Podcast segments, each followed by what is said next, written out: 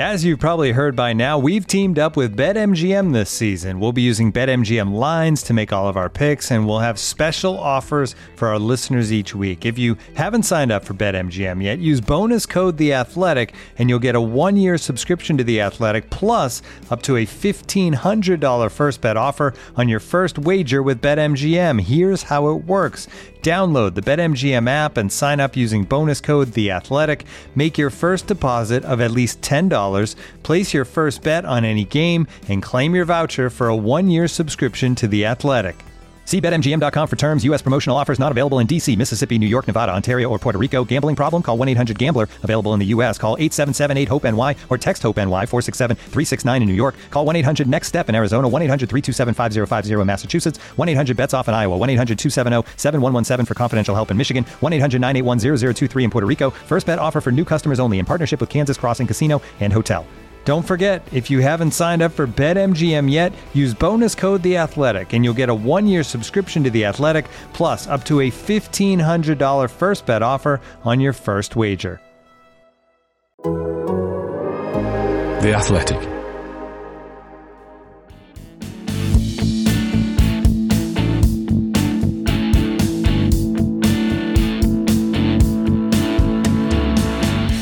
Hello and welcome to Glad Tidings, the Athletic's Everton Football Club podcast, with me, Greg O'Keefe, and my colleague, Paddy Boyland.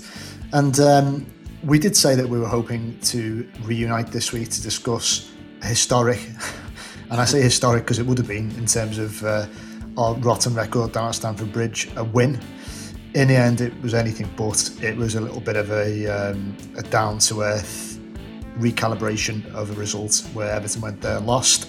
A small setback, but plenty of mitigation, I think, to discuss in that. There'll also be chats about some of the pieces Paddy and I have written on the site this week. The Colombian Toffees, Everton's efforts to overtake Bogota, and indeed huge sway to South America. And we will discuss the game against Burnley on Saturday, tea time. But before that, let's start at the top, or should we say down in West London. And Paddy, it was a difficult game. It was made more difficult by the absence of Abdoulaye Doucouré, who we'll know more. We're recording this on Thursday afternoon. We'll know more soon, we hope. But it's not looking good for him in the short term. We know he's not going to play until after the the next international break. So he's probably going to be out at least a month. Yeah. Uh, and I think that's going to be, well, it's clearly going to be a big loss. I looked at that in my piece after the game. Um, you and I discussed it as well when we were chatting about it. It's just, perhaps while not being technically exceptional at some things, he is one of our most influential players, isn't he? Yeah, he is. And he's obviously done very, very well in the absence of, of Alan. The galling thing here for Everton is that just when Alan gets back, and you expect the two players to dovetail again really nicely, as they did at the start of the season, injury deprives Everton of, of Doucouré, and just something that was picked up, I think, from repetition more than anything. I know there's not much out there about the injury. Everton have been pretty tight-lipped, as usual, about, about specific specifics relating to the injury. But it was sustained towards the end of the West Brom game, I believe. And just, I, th- I think, an example of what happens when you ask players to just go again and again, time after time, Monday to Thursday, back to Monday. This kind of regular procession of games is always likely to take its toll, and then that results in a in a foot injury for for Doucouré. So it is a blow. It was definitely a blow on Monday night, because that, that was the exact kind of game you would want Abda, Abdoulaye Doucouré to play in. Mm. It would have been great if Everton had had that kind of first choice partnership there. I think it was also exacerbated a little bit by the fact that Tom Davies was only just back, and probably, if we're being honest, shouldn't have, shouldn't really have been thrown in to that kind of game from the start, and wasn't. So um, it, it felt like Everton were missing at least two of their main midfielders, probably three in truth, and then James Rodriguez further forward. I, I said even before the game that I thought it would be a step too far, uh, looking at the players Everton were missing, looking at the lack of experience and the lack of quality on the bench. It was a very young Everton bench. And then comparing it with what we saw from Chelsea, which was, I think it was N'Golo Kante, Mason Mount, and Christian Pulisic came off the bench.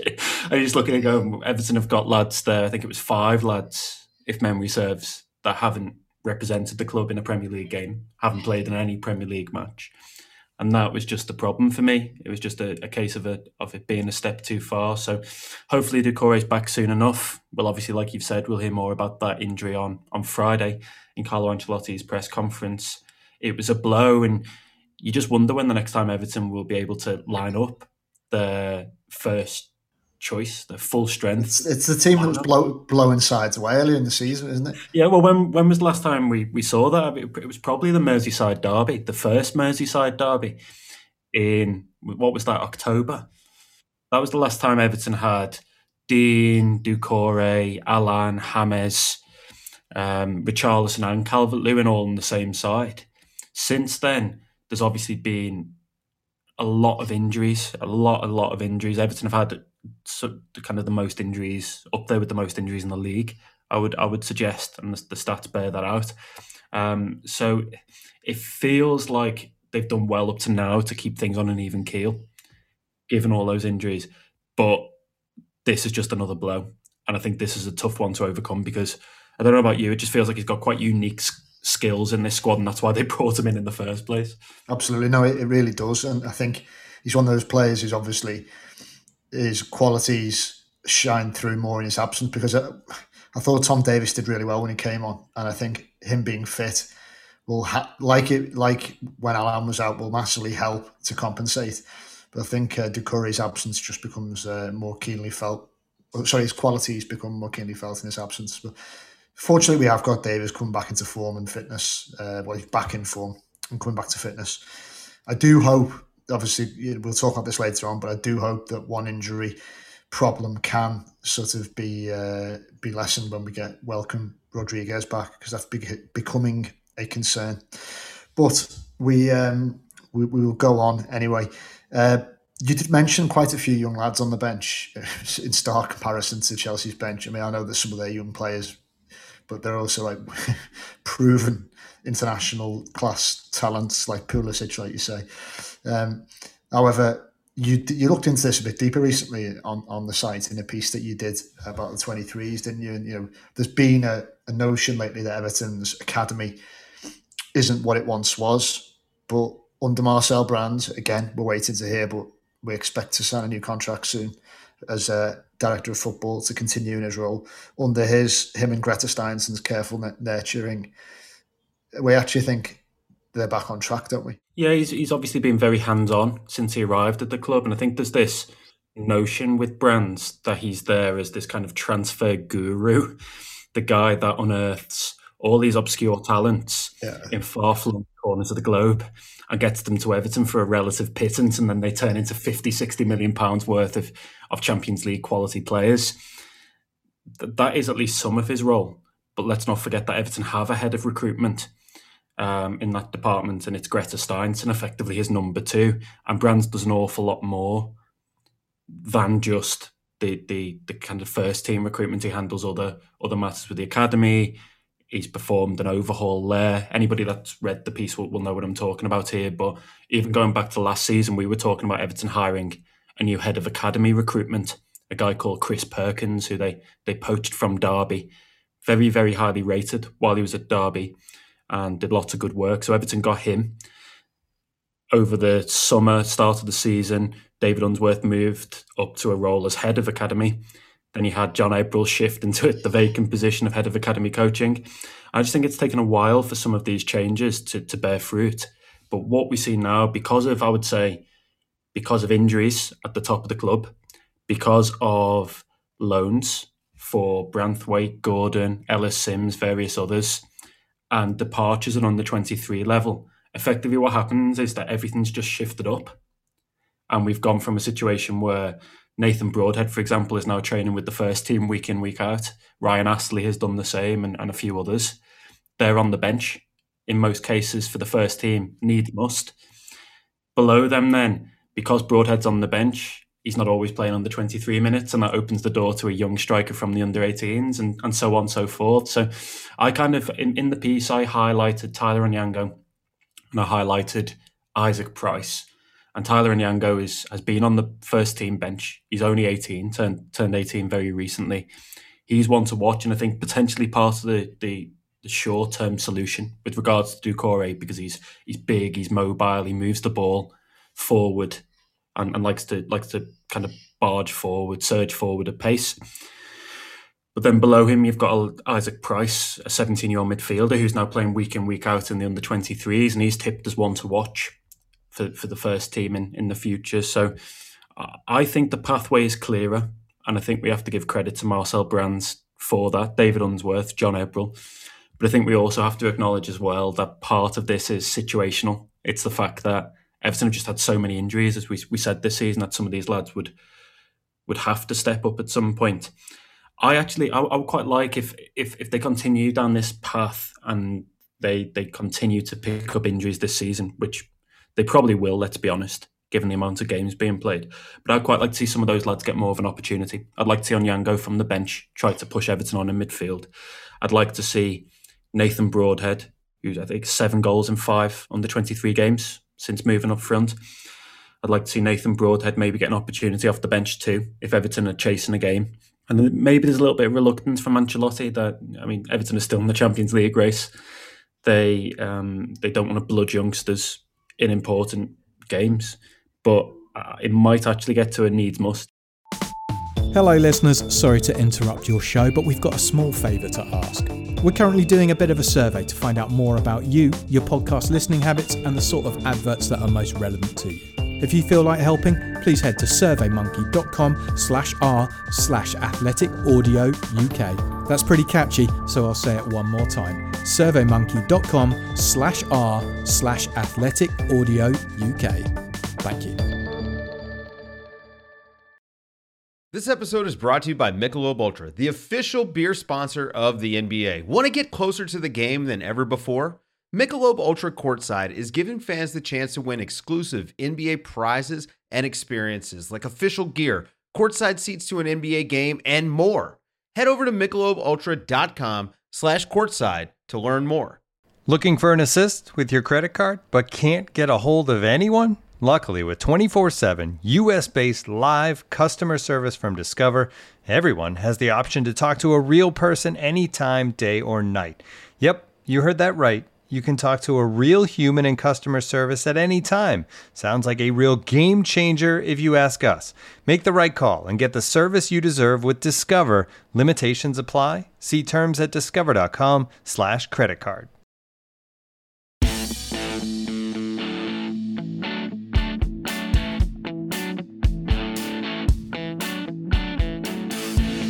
Yeah, I don't think we're going to see too many of those kids play at any any time soon, because as you say, I think there is just a general reluctance from Ancelotti um, to use them in games. I, I, don't, I don't think he's a massive advocate of blood and young players for no. for the sake of their development. I think he's very pragmatic. No, he, he'll only do it, I think, if he believes that they are first-team quality players. Let's not forget some of the lads we mentioned there. Broadhead's twenty-two, but he's out of contract at the end of the at the end of the season. It's still uncertain that he remains at Everton. I'd, I'd argue he'd have been offered a contract before now if they were really, really keen on keeping him.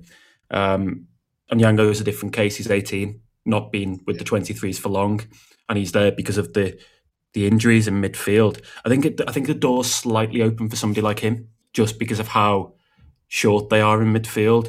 Broadhead, it's a little bit more difficult because he needs to get around Josh King as well. And I think we probably hope to see Josh more of Josh King in the coming weeks. I, I enjoyed his cameo off the... Uh, off the bench at, at Stamford Bridge, so you, you probably hope to see slightly more of him. Um, but you're right in the main, it, it, it's very much a case of, I think, of Ancelotti being pragmatic and looking at the eighteen or nineteen players. And if you, you look at substitutes, it's only fourteen players that are going to get the result for him in one specific game. And because Everton are still in, a, in, the, in the hunt for the Champions League and for the Europa League, it's unlikely we see too many of those lads actually step off the bench and, uh, and onto the pitch. Onyango maybe, Onyango maybe, maybe Broadhead if, if they suffer an injury to, to a King or a Richarlison. Let's hope they don't. But it, it's better. It is definitely better ac- across the club, I'd say, and the pathway looks clearer. Definitely. Um, and, you know, it, it's probably a victim of it not being so clear in the past, or maybe just ultimately not being what was required. Uh, was Fraser Hornby, a young man who I did a chat with, yeah. uh, who's now at Aberdeen on loan. Uh, he has, he is a player of Stade Reims in Ligue one in France. Uh, real interesting lad. Spoke to him uh, for a piece on the site last week. Just about, you know, he spent a long time at Everton. Um, a lot of his development from the age of thirteen, fourteen upwards. Uh, six foot four and a half, I think he is. So he's, he's Duncan Ferguson-esque in height, and was on the fringe very briefly, perhaps, of the first team under Sam Allardyce. Didn't work out, but I think he, he what I found interesting about him was his willingness to just go anywhere. He went on loan to Belgium, obviously joined Stade Reims, and now he's uh, well, he, he's searching first team football up in uh, Pataudry, although he suffered a bad injury, which means that's not going to happen anytime soon. But um, he was one who was at one point quite highly rated, wasn't he? Well, particularly under, you mentioned this in your piece, particularly under Sam Allardyce. That was the period where he was closest, I think, to uh, getting getting into the, the Everton first team, yeah. Training every every day with those guys, and then he did play in that um, that final dead rubber in the Europa League against Apollon Limassol when Allardyce didn't actually go over to Cyprus himself. He uh, he sent Craig Shakespeare and I think it was Duncan Ferguson. Um, Broadhead played. Anthony Gordon actually made his Everton debut as a sixteen-year-old. I don't know if you remember, Greg, he came onto the pitch with kind of his, his shaggy hair and um, he had his next boxing shorts hanging out. Yeah, yeah. Just looking back on it now, absolutely hilarious. But um, he was he was part of that team, Hornby, and actually showed up well, I thought, on the night in, a, in what was a convincing Ev- Everton win, their only win in that in that group stage. Um, it could have gone slightly different for him, I think, if... if Allardyce had remained, um, but that kind of sounded the death knell a little bit, I think, to his hopes of making it at Everton. And obviously the fact that he's had Richarlison, Calvert-Lewin and various other players in front of him hasn't helped. Um, I, I, I love the idea of these young players who don't quite make it at Everton going on to actually challenge themselves and do something different to just dropping down to Tranmere or um, Oxford United or whoever else it may be. This itinerant career where he goes to, to Belgium and to, to Scotland and all these kind of things, France, testing himself in, in new leagues and new cultures. I think that's great for somebody like Fraser Hornby. And I I, I, I I always enjoy seeing English and Scottish players, in his case, going down that path. He also mentioned some very good Netflix shows. So just on that basis alone, read the article because he talks about Lupin. I don't know if you've you got actually got round to... To, to watching it yet, but it is very good for, for anybody that hasn't hasn't yet kind of tuned in. I haven't yet. It's on my long list, and it is a very long list, but it's, I know it comes highly recommended from you and Fraser and several others. So yeah, I'll be I'll be getting on that soon.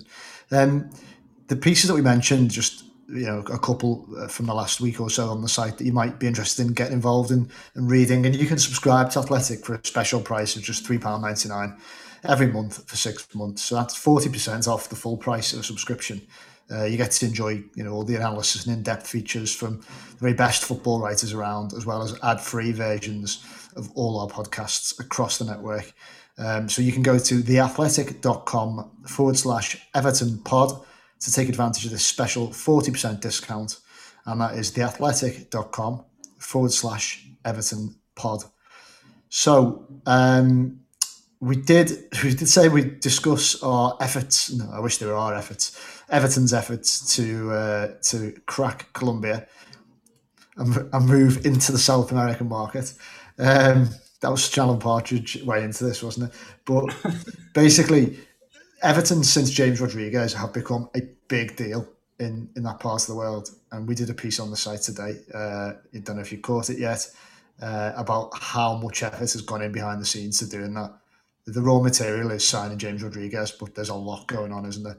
Um, we spoke to former you know, expats who are out there who started the first Everton Supporters Club uh, and then the club and uh, some people on the, on the ground in, in Colombia and Bogota who were just giving us some really interesting stuff about how the club's taken off. Yeah, well, uh, continuing the, the Partridge theme, obviously he has got a foot like a traction engine, so um, very, very popular. Very, very good. Very good. As, as, as we know, I, I, it was staggering. One of, one of the stats in, in the piece that we kind of rooted out was that since his arrival, Everton's shirt sales are up. That's at three thousand six hundred percent. Yeah, that's just Rodriguez, yeah. Yeah. It just that's just Rodriguez in Colombia. Colombia is now obviously into the top ten for online shirt sales on the on the kind of the official site. the official Everton site. So they're making waves there. They, they've got a really engaged social media audience now on the Spanish language and, and Portuguese language accounts for, for Colombia and, and Brazil respect, respectively. And it, I think it's just about trying to capitalise on that. They're, they're obviously taking steps. Uh, love the idea of the Bogota Blues as, as the as the uh, the first supporters club is called. And that, that anecdote from the start, Greg, of, of the piece where Alex Swift, who who's from Cheshire, a big Evertonian season ticket holder who founded Bogota Blues, running in the Andes, and you've got people on the side of the road recognising his Everton shirt and shouting, "We're all Evertonians now." I mean, it's just, it, it's slightly surreal, of course. slightly slightly surreal, slightly bizarre. Um, but the status of Everton has obviously risen exponentially since, well, first Yerry Mina arrived, but then also when James arrived over the um, over the summer. I guess now it's about capitalising on that. It's about mm. turning those... Um, slightly bizarre, non-official, I'll call them non-official shirts um, that you get from kind of local markets, turning the people that buy them into kind of people that would buy from the official store mm. uh, in one way or another, um, getting over there once COVID is, is hopefully out of the way and doing a pre-season tour, getting feet on the ground. I think that's obviously very important as well. If Everton get James Rodriguez over there, playing in pre-season friendlies, you'd just open up a pop-up, wouldn't you, in your pop-up store, and you'd you'd, you'd sell out instantly. Um, so I think I think it's going to be interesting to see how that goes. But I don't know about you. I, I felt as though progress had been made, and that the club is kind of thinking quite critically about how they can tackle that market. Yeah, definitely, absolutely. And I think there's def- the, look, one of the challenges is, is, is as was mentioned, that you know Colombians tend to follow James Rodriguez and or any of their other big national players, and so they're, they're more likely to kind of move on to whatever club Rodriguez is at. But Everton, as you say, are critically thinking about, well, not just the short term, but what happens if in a couple of years, you know, Rodriguez goes somewhere else to play out the twilight years of his career. Do we just lose all those new fans? Well, Everton are looking at ways to make them, what they said, sustainable, which includes get buying in, getting them to buy into the club as well as the player. And I think that's what I find it quite interesting. There's like a, a resonance in Colombian society. They really value family and um, society, and so the idea of the People's Club, it quite it, there's quite a, a you know a, they relate quite strongly to that. So hopefully some of these new fans, not I mean, we're not going to keep all of them, but hopefully some of them can become generational supporters or have Everton as their second team. So yeah, it's quite it's quite exciting. Maybe we'll uh, we'll be joining the Bogotoffees, trademark Ollie, the producer, on tour one day. Oh, I'd love that. I, I mean, the idea of Everton going on on a pre-season tour to South America, obviously for for, for people like us, is uh, fantastic. It, um, Which is purely, the, the only reason they should do it, obviously, is just so me and you can have a, a jolly in there. Uh, yeah, I mean, that's, that's the important thing here, as we as we know. It's a very complete self, kind of naked self-interest there, but obviously it would be something kind of imported commercially for. for the club too. Um, I love this idea. Obviously there's a law of diminishing returns as James winds down now in his career. He's what, nearly thirty. So he, he is probably at his peak, just maybe just starting to diminish, and, we, and we'll do so over the next few years. Love the idea of him turning up, at rocking up at Grimsby Town, and then Grimsby Town becoming like a massive kind of hotbed for Colombian support, and whichever club he goes to, these supporters follow him around. And I, I think the point was made that it's, it's a geographical thing. It's about, because they're so far away from mainland Europe, they um, they don't associate with these clubs to the same extent. So they do follow players from the national team, as you've as you've pointed out. And that started with Yerry Mina, but obviously James was the big difference maker. And there was that funny quote from the one of the Colombian journalists we spoke to for the piece, we said, well, what do Everton need to do next? And the answer was, sign more Colombians. So Marcel Brands knows what he's got to do.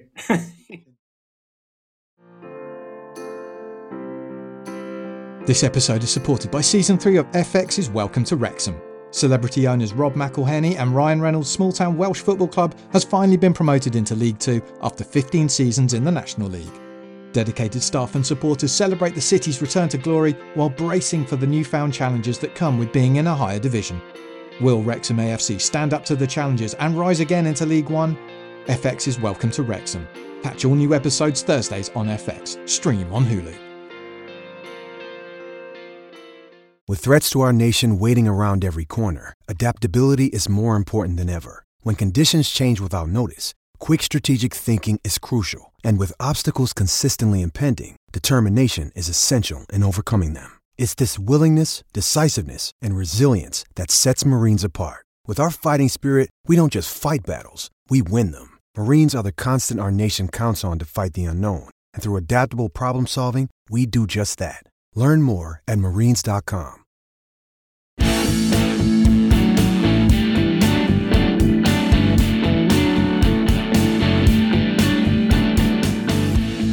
Well, we we spoke about it before the trip to Stamford Bridge on, on Monday. We spoke about, you know, one of the toughest games at the moment in the Premier League, and it did it did turn out to be that.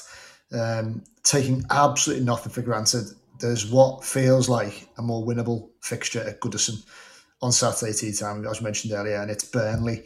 Um, you know, if the, the, the games after that, Palace and Brighton, you know, three games that perhaps yield, I don't know, seven points, and all of a sudden um, Everton remain very firmly in, in the mix, top four, don't they? Yeah, I, th- I think we've got to look at the Chelsea result in context. You can't view it in isolation and go, oh, Everton have lost and they've lost to a direct rival and that's it. They're still within touching distance of the top four. It just so happens that Chelsea are in very good vein of form. Certainly since Thomas Tuchel took over, they're, they're right up there with Manchester City for, for results in that period. So they were always going to come up against strong opposition. We have to take into account that at some point the away run was going to end, and it was more likely than not going to end given the respective squads that took to the field on, on Monday evening. What I would say is Everton won the two games before that. They beat Southampton, they beat West Brom, the games you would probably expect them to win. So you're looking at that now as a run of six points from nine.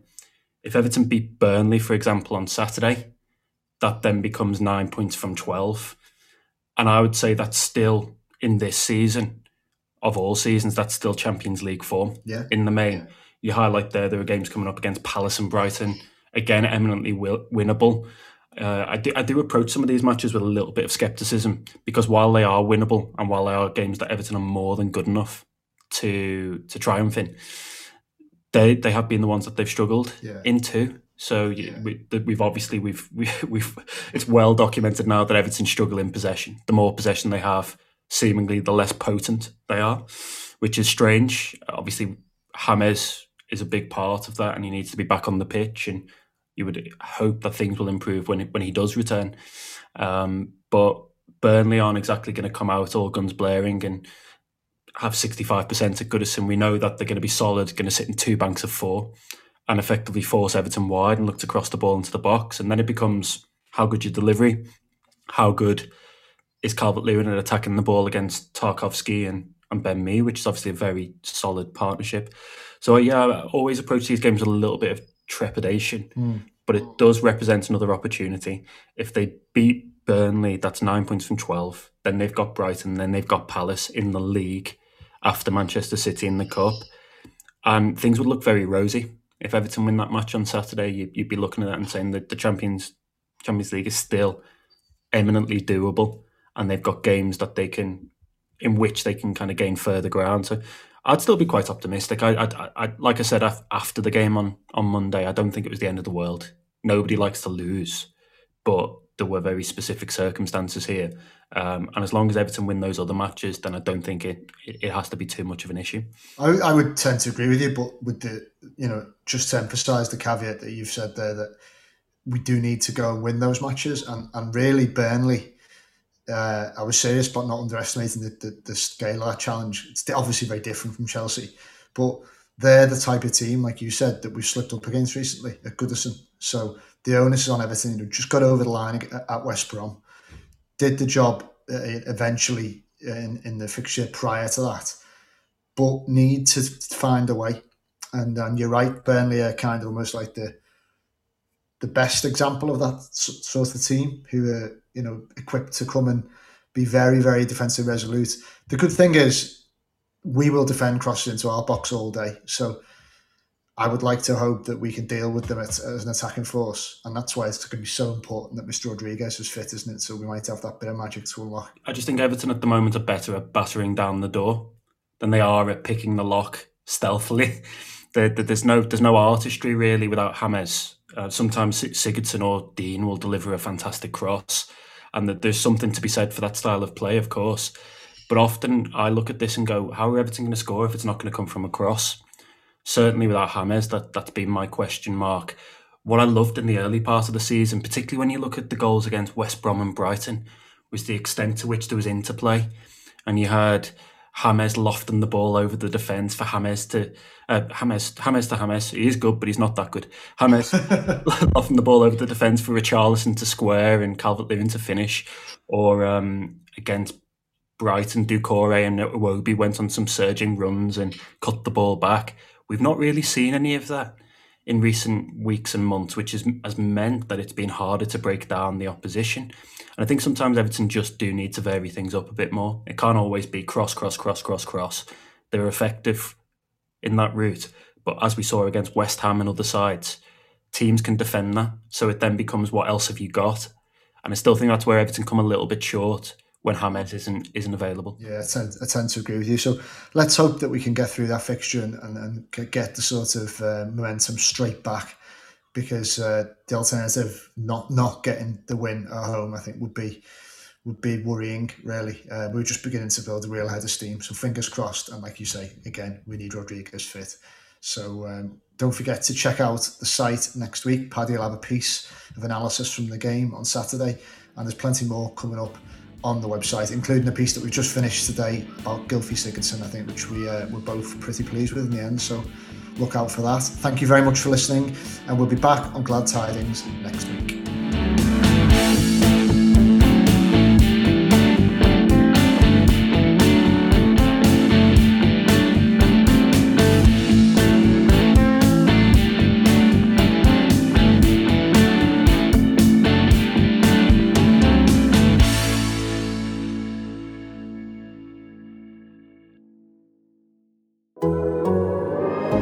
The Athletic.